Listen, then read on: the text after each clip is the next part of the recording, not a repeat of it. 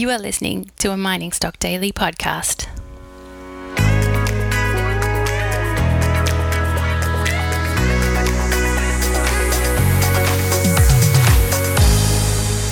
Hello, and welcome to episode 6 of the AME podcast Exploration Matters. I'm your host, Kylie Williams, and today is Wednesday, August 24.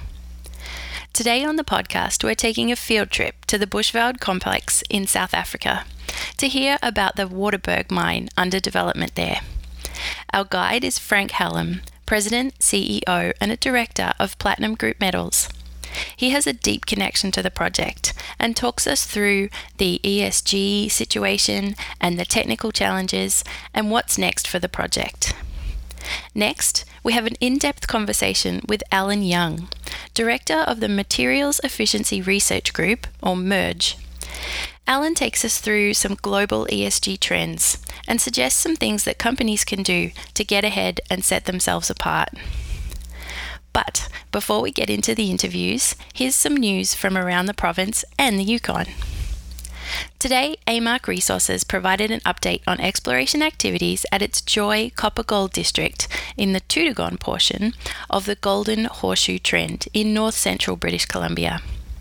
Freeport McMoran are owning into Joy, and AMARC is the operator of the project.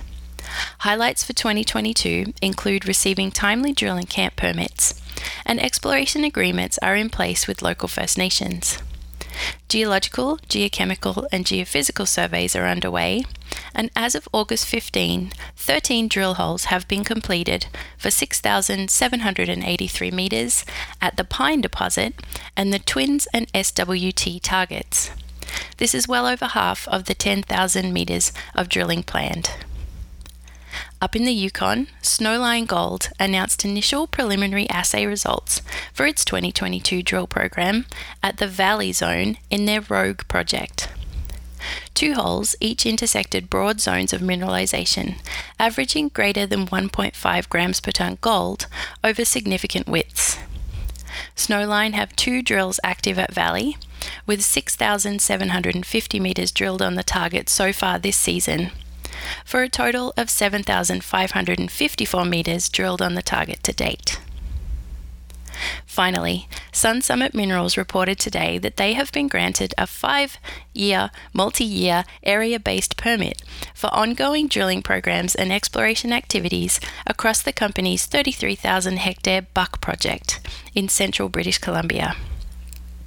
The permit allows for up to 217 drill sites, up to 40 line kilometres of geophysical surveys, up to 250 trenching sites, as well as construction and modification of exploration access trails. Today's episode is sponsored by Digbee. Digbee is a technology company that builds solutions for the extractive mining industry. With their mining ESG disclosure platform, database, and research reports, Digbee aims to mitigate risk, improve transparency, and foster a stronger and better global mining community for all. Digbee's overriding mission is to make mining better. Learn more at digbee.com.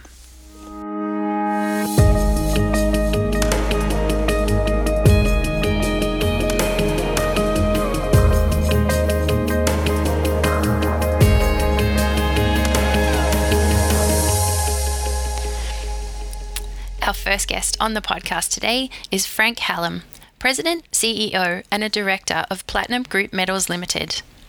He's one of the co founders of the company, which was formed in February 2002 here in Canada. Soon after its formation, they set off for South Africa to look for platinum group metals, including platinum, palladium, rhodium, and gold. You may know that the platinum group metals are highly valued for their role in vehicle emission control, uh, in catalytic converters, and such. They also have a range of other industrial and really important medical and electronic applications. I started our discussion by asking Frank to tell us a little more about what stage the Waterberg project was at. The sort of defining discovery for the company was in 2011. A very large thick deposit. Uh, we call it the Waterberg deposit. We discovered it on first principles. As a geologist, you would enjoy this story. uh, I, I, could make it long, but I won't. Um, the uh, the north limb of the Bushveld igneous complex heads northward, obviously, and it's exposed for the most part at surface. Uh, as it heads northward, there's some great deposits there. The Mogalakwena mine, operated by Anglo Platinum, mm-hmm. uh, the Platreef uh, mine, which is in development right now. Uh, and as you move north of Platreef, the uh, the intrusion goes under uh, sediments under the Waterberg sediments, and so not a lot of exploration was done uh, in that area. Yep. We uh, hypothesized that there could be a d- deposit and embayment. There could be a reason to drill under the sediments. Um, and so we did. We uh, did some original work. We brought in some partners, the government of Japan. We did some exploration, uh, et cetera, et cetera. Third hole hit, and we discovered this um, amazing, thick, shallow PGM bearing deposit. So it's, uh, you know, it's the most recent of the large deposits found in the world, and it's one of only a handful of of thick, shallow, mechanized possible or mechanized capable mines in the industry. What stage is the project at right now? So um, that was 2011. Yep. Um, what have you done a uh, like a resource estimate, and what kind of stage are you at right now? Sure. Well, as with you know many large tier one mining assets, it takes time, and you know we've done an awful lot of drilling. Uh, there's some 443 mother holes, each with two or three deflections, have been drilled on the project. Uh, we've defined a, um, a, reserve across eight and a half kilometers of strike and a resource across 13 and a half kilometers. So it's an enormous deposit. Uh, it's now been uh, engineered to a definitive feasibility study. Mm-hmm. Approximately $81 million US has been invested. Our definitive feasibility study was authored by some of the leading engineering firms in the world. Uh, Stantec did the uh, underground and the, the, the, mining. DRA did the infrastructure and surface plant. Uh, yep. Both both leading engineering firms in the business. Uh, Impala Platinum uh, is a partner on the project. They uh, reviewed all of the work, uh, scope of work for the feasibility study and the resulting report.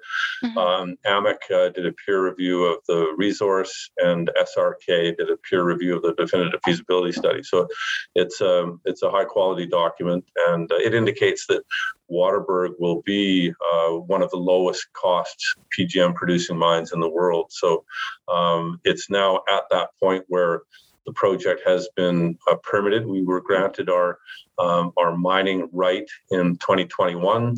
Uh, we're currently at the stage where we're assembling our our financial package, our capital plan, if you will.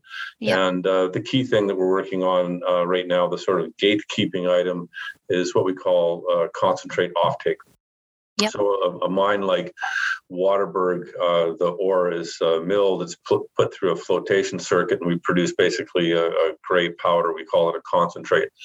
To get the platinum, palladium, rhodium, gold, copper, nickel out of that, you have to melt it and put it through a, a, a refining process for base metals and precious metals. Yep. And so there are off takers or smelters in South Africa who do that work. We're in negotiations, discussions with all of them. It's a bit of a club and capacity is somewhat limited. So we have not achieved terms as of today. Yeah. So as an alternative to that, we're also doing our own uh, study on our own furnace. So we've already completed a pre-feasibility study on a matte furnace, and we've done a beneficiation study on a base metal refinery. And we're speaking with our existing shareholders and other investors about going our own path and building our own furnace if we need to in order to get our product to market. So that's where we're at right now. We're kind of right in that pre construction phase where we're assembling the major components that are needed to bring the project into production. That's incredible. So sounds like you've got the engineering, the metallurgy, the geology, all those underground pieces, I guess you could say. Um, what's happening, you know, socially and environmentally at the surface? What what kind of communities do you have around? Um, what are there any issues that uh, you're you're working towards? I guess you've been there for over a decade, well over a yes. decade. Yeah. Yep. We've been there a long time and we have a long standing relationship with our local host communities. Yep. There are three farms that will host the uh, the majority of the infrastructure. In fact, two of them are where about 95% of the infrastructure will be. Uh, yep. There's one farm to the north of the project, uh, which will be many, many years before we uh, put a vent raise there. So yep. with the uh, the two communities where the infrastructure, the tailings, the the mill, you know, all of the facilities will be, we've been uh, working through a consultation process with them uh, throughout the exploration phase and through the feasibility phase. We're currently working with the leadership of those two farms, and it's interesting. They're they're privately held, so oh. they, these farms were originally um, uh, purchased and in part bequeathed to uh, a group of owners back in the 1940s. And so the current owners are the heirs of those original owners. And so we're working with the, the bona fide leadership of each farm to put in place access agreements uh, for the long term that will uh, allow us to build our infrastructure as needed. We we actually have a right of access under the um, the Mineral Resources and Petroleum Development Act in South Africa, and mm-hmm. we are in fact already on the ground working. Uh, yep. So you know we could just move forward and, and do uh, as we must to build the mine, but it's our preference to work closely with the local communities uh, so that we have uh, a, a, cooperative and, uh, and satisfactory arrangement for everyone. It's our objective to develop the mine to the maximum benefit of all stakeholders. And so, you know, when you say what are, are some of the issues, um, you know, we need to bring, uh, as part of our work, we'll be bringing power, water, roads, training, uh, education, uh, medical facilities, uh, you know, and, and all of the things that go into, uh, you know, investment in upliftment in the community. Yep. So, you know, these, these are things that we commit to uh, included in our social and labor plan and in our uh, described investment for the project. And so we need to work with the local communities to achieve those things while at the same time building our mine.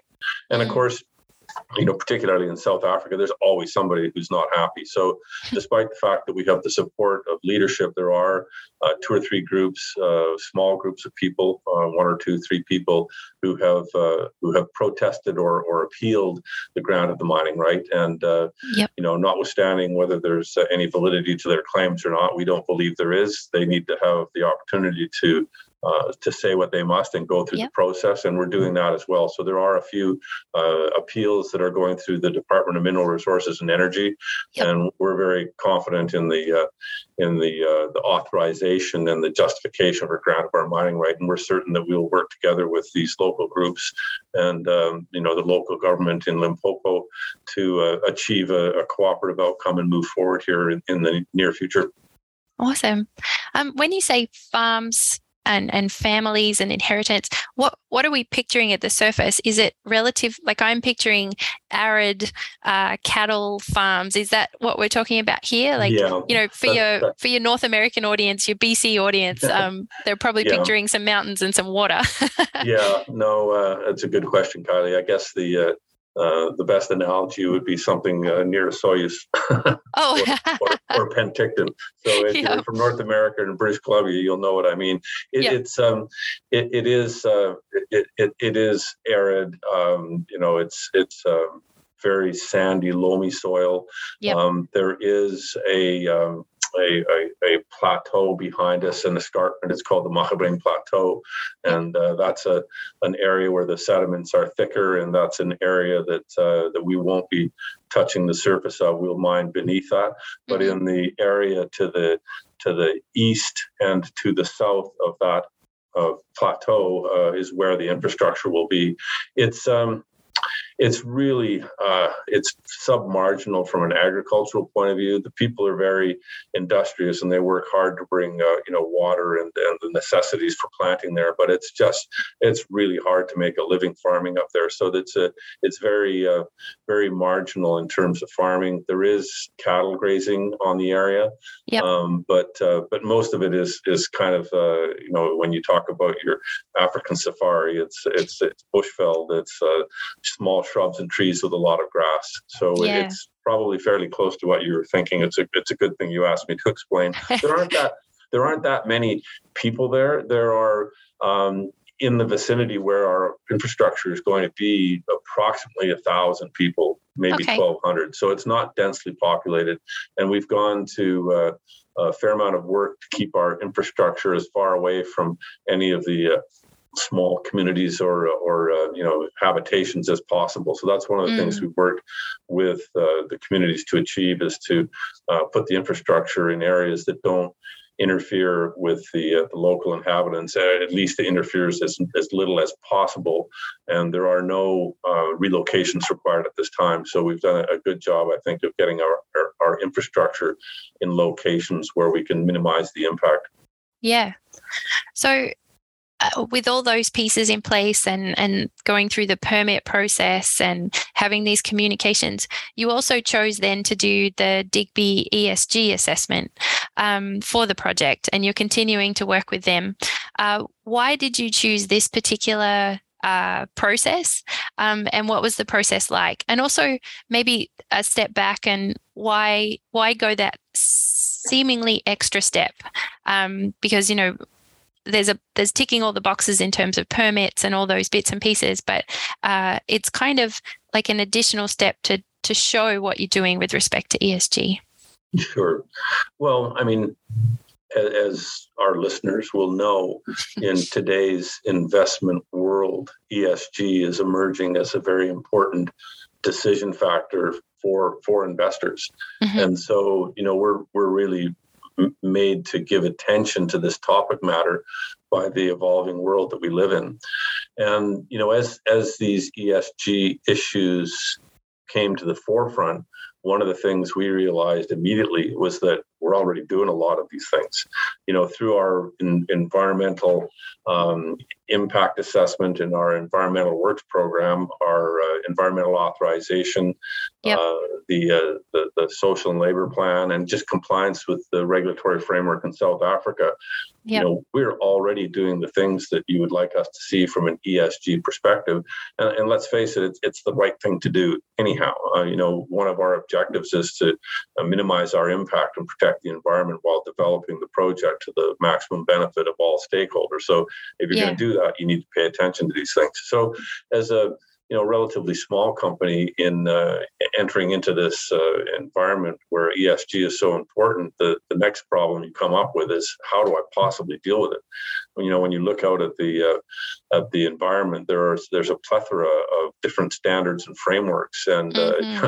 just trying to figure out exactly what you should be doing. I mean, some companies have hundred pages on ESG and reports uh, of, of this nature. I mean, that that's not something we're in a position to do right now, and I'm not sure it would be effective anyway. So yeah. when we um, looked around, um, we've known Jamie Strauss from Digbee for a long time, and we looked at the new initiative they were undertaking to basically uh, take all of these various frameworks and uh, and distill them down to a, a simplified key framework that still addresses all of the areas that you need to be attentive to.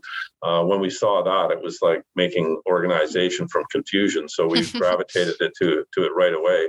Yep. Um, and um, and when we learned more about the process. Um, the service that Digbee provides includes consultation with industry people. So people who've actually been sitting in my chair and doing the work that we're doing, yep. um, and who have familiarity with uh, both what we're trying to do from an operational point of view and what we need to do from a disclosure point of view. And yep. so, with their guidance, it helped us make our uh, our message more efficient. Mm-hmm. Um, it helped us uh, identify gaps where we could, uh, you know, do more, and yep. also helped us identify, um, you know, targets and aspirations for the future. So it really helped improve the communication to our our readers and investors.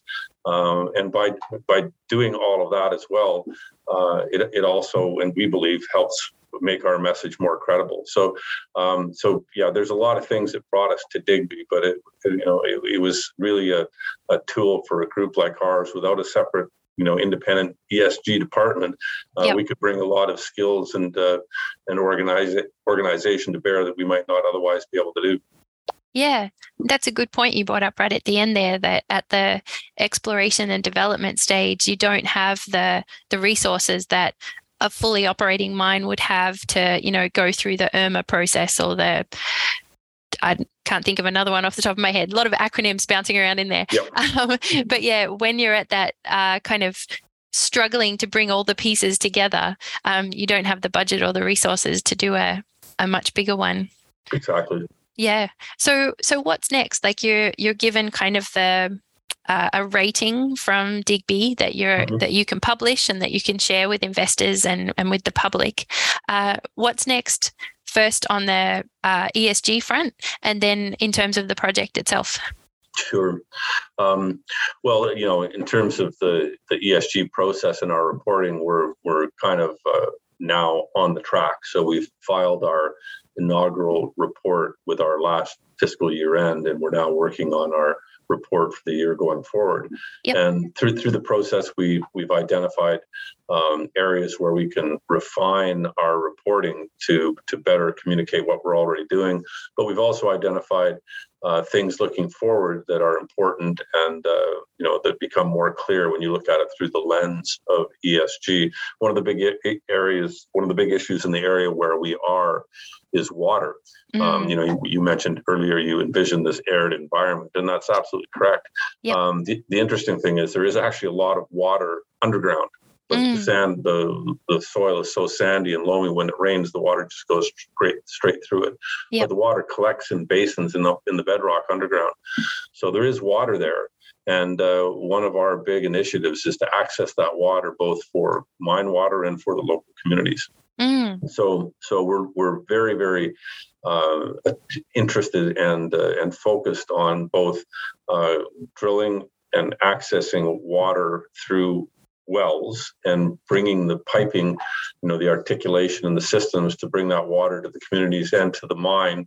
And we're also looking at ways to minimize our use of water at the mine so that our impact on the the uh, the water table and the water supply is minimized. So looking at things like dry stack tailings, for example, we can reduce yep. our makeup water by 40 to 50 percent. Mm. So that's something that we're focused on. Um, so uh, looking at battery electric vehicles, um, it's probably prohibitive to invest in them at the beginning, but we're looking at when and how we can phase battery electric vehicles into our underground fleet yep. in the future as we move from contractor equipment to our own fleet. And at the moment in time when we're, uh, you know, up and producing, then you can you can introduce uh, additional capex and and uh, and benefit from the reduced carbon emissions and uh, reduced ventilation, and heating, cooling, all that sort of thing. So yeah, um, so that's something that we, have identified and we're focused on. But um, I, I think the general comment would be that we're our intention with ESG going forward is to to to continue to improve the reporting that we give so that the, the message is clear and understandable and that we uh, we learn how to comply and how to report. Absolutely. Yeah and then in terms of the project itself i, I sort of answered that question uh, earlier. The key things for us at this point in time are either an offtake agreement for the concentrate Yep. Or the uh, uh, the commencement to build our own smelting arrangement, our own furnace. So those are keys that we're working on right now. Yep. Uh, we're also very busy on the finance side because uh, you know there's a, a reasonable amount of capital. It's estimated in our feasibility study at something like 620 million U.S. dollars to uh, to fund the project on a peak funding basis. So we've yep. got that um, substantially identified where that money is going to come from, but we have to get some of these other things in place in order to, to draw upon that funding. So, th- so those are things that we're we're working on right now. Fantastic. It's a really interesting project, and I'm really excited that I got to hear about it today. And I'm, I'm going to keep an eye on it now to see how it's going. But we appreciate you sharing your uh, your experience, telling us the story of the project, but also of the, the ESG assessment that you did with Digbee and, and how that helped communicate with investors and, and with stakeholders about that particular part of the project, which is really essential. So thank you so much for joining us today. No, pleasure, Kylie. Thank you.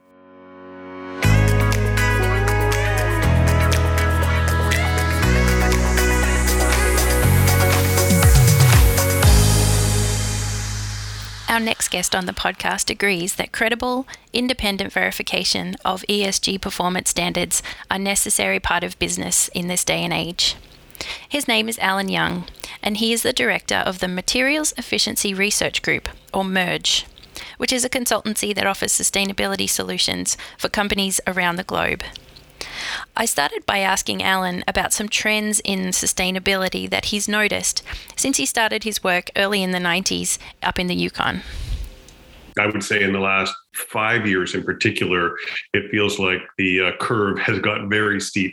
so I think it's fair to say that the industry in large part has moved from a fairly defensive and isolated position in regards to stakeholders to one in which they've been much more integrated throughout with with directly with stakeholders and, and rights holders um, as partners and more so in the supply chain as we're seeing the questions about ethical and responsible sourcing have just ramped up.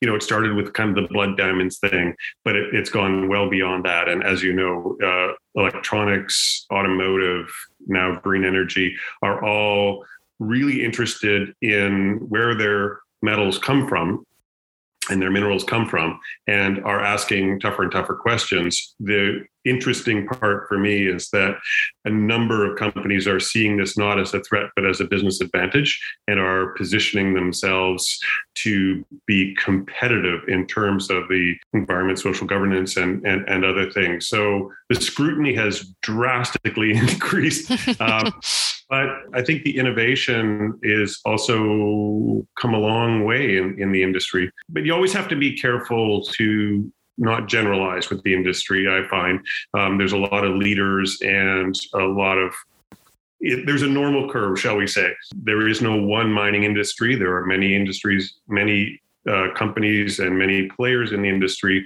and it's really important to when you when you're looking at the industry to appreciate its diversity, to appreciate the diversity of business models and approaches that people take. So, uh, but overall, I think the the the scrutiny has increased mm-hmm. considerably, and with that scrutiny has come an opportunity for good companies to differentiate themselves, and that's where I've been really doing a lot of work to try and connect the responsible actors who see business advantage in doing the right thing to connect them up their supply chains with investors and with buyers so that they can be duly rewarded for the investments they're making. What are the roadblocks that these you know responsible actors are, are coming up against? Like what is it that they have to get maybe over or around to try and perform at their best?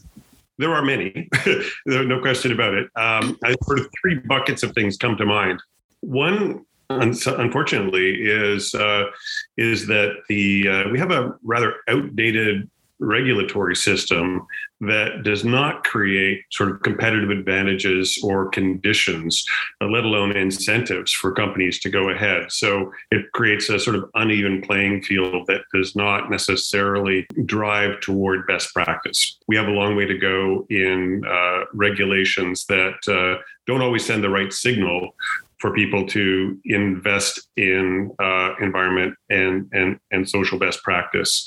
Um, and it could be things like waste characterization and trade issues. It could also be a variety of permitting approaches which don't necessarily emphasize the need to consult and accommodate.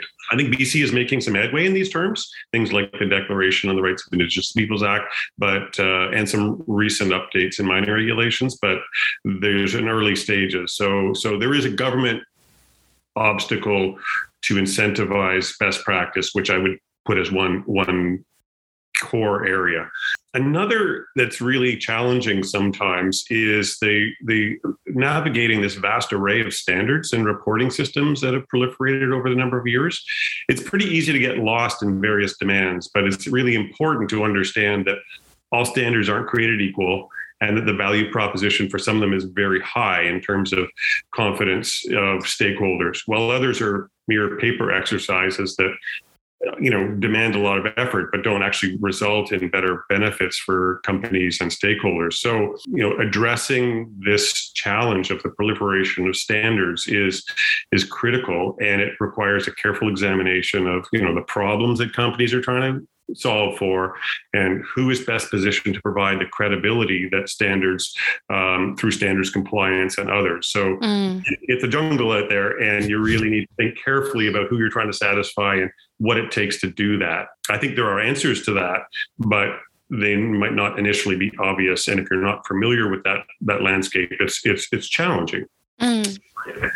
And then I think the other thing that's there's a number of internal roadblocks in terms of how you know key performance indicators are structured, and often traditional production-based indicators that are you know conventional throughout all kinds of, of companies not just mining and mineral exploration ones. But they can be measuring for the wrong things and or at least not capturing incentives for employees to invest in in the best esg practice activities so while somebody may want to do it it might not be good for their career to do it. And so the kpi alignment is really important.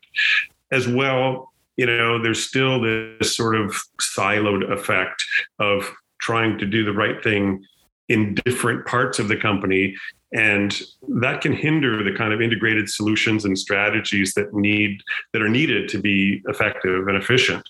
So i think we're still seeing some fragmented approaches to solving particular problems where i think one of the core trends that we need to pay attention to is the need to integrate esg at the highest level and have that permeate across all aspects of operations. When companies are doing that, they're seeing greater impact and greater benefit for that. So you've got internal, you've got government, and then you've got you know sort of confused market signals, all of which are navigable, mm. but not necessarily obvious.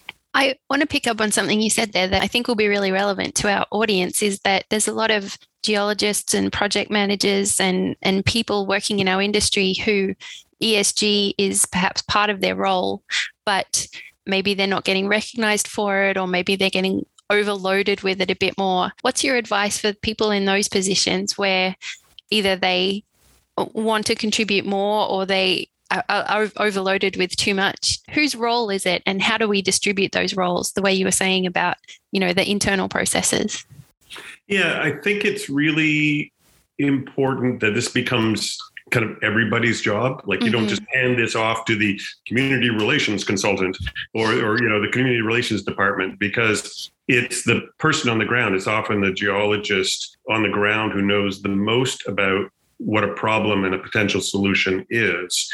And so I think my approach would be you have an integrated team that that looks at both the technical and the social aspects of these and the environmental aspects of these because it's when there's a direct communication with affected communities or others that you can really you know hear what the deeper problem is and then develop a solution that's most elegant for that.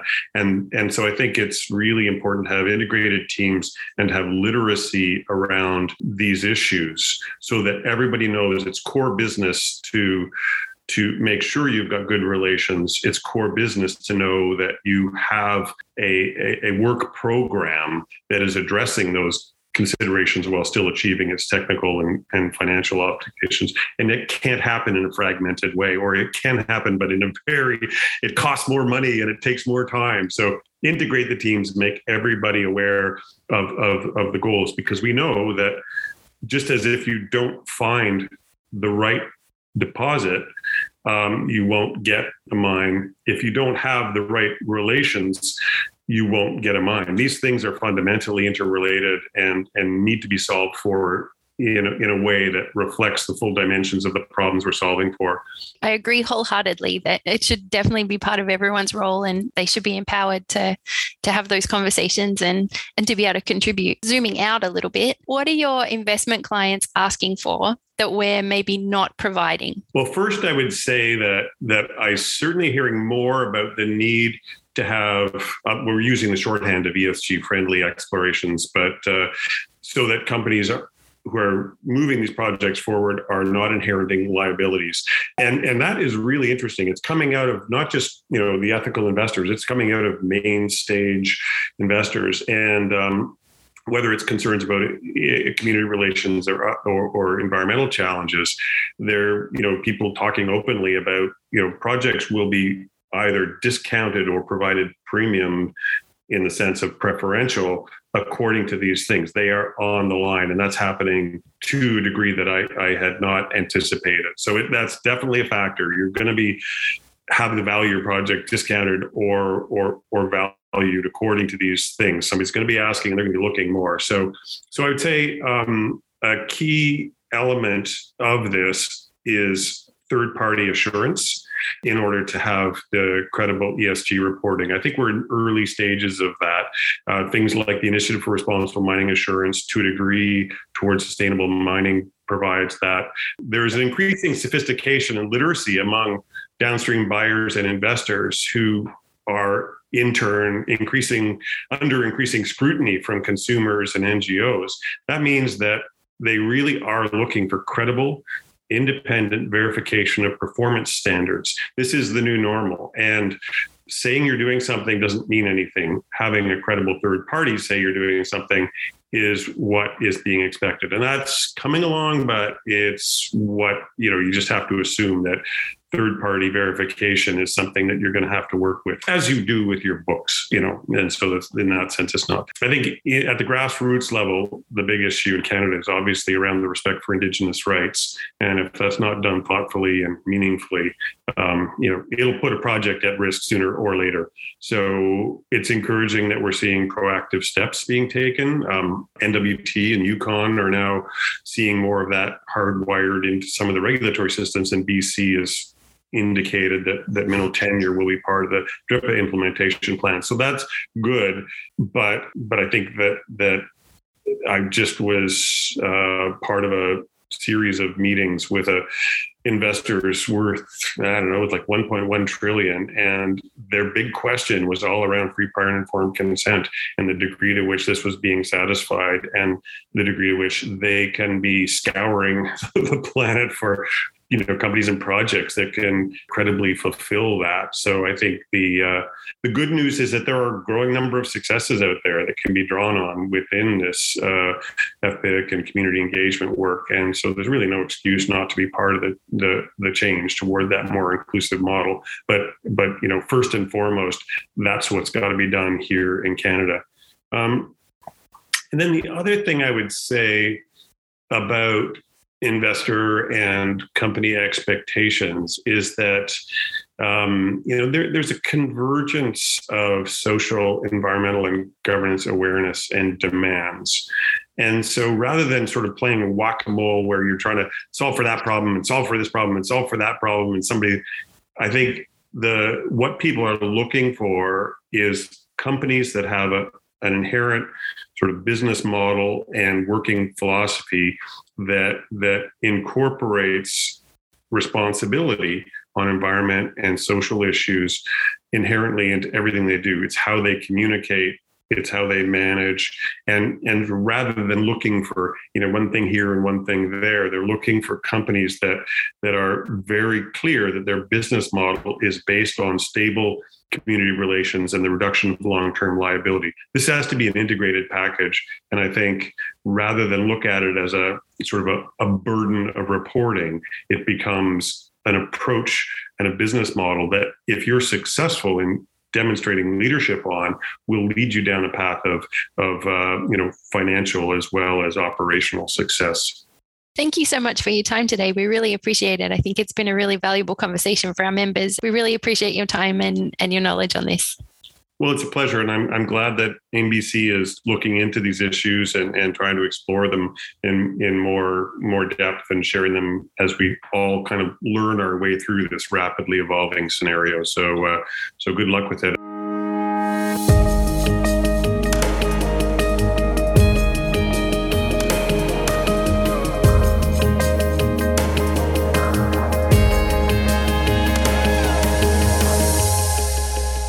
Thank you for listening to today's episode of the AME podcast Exploration Matters. Exploration Matters is a Mining Stock Daily partner production. I'm your host, Kylie Williams, and today's episode was recorded on the traditional unceded territories of the Musqueam, Squamish, and Tsleil-Waututh nations. Once again, thank you to our sponsor Digbee for today's episode.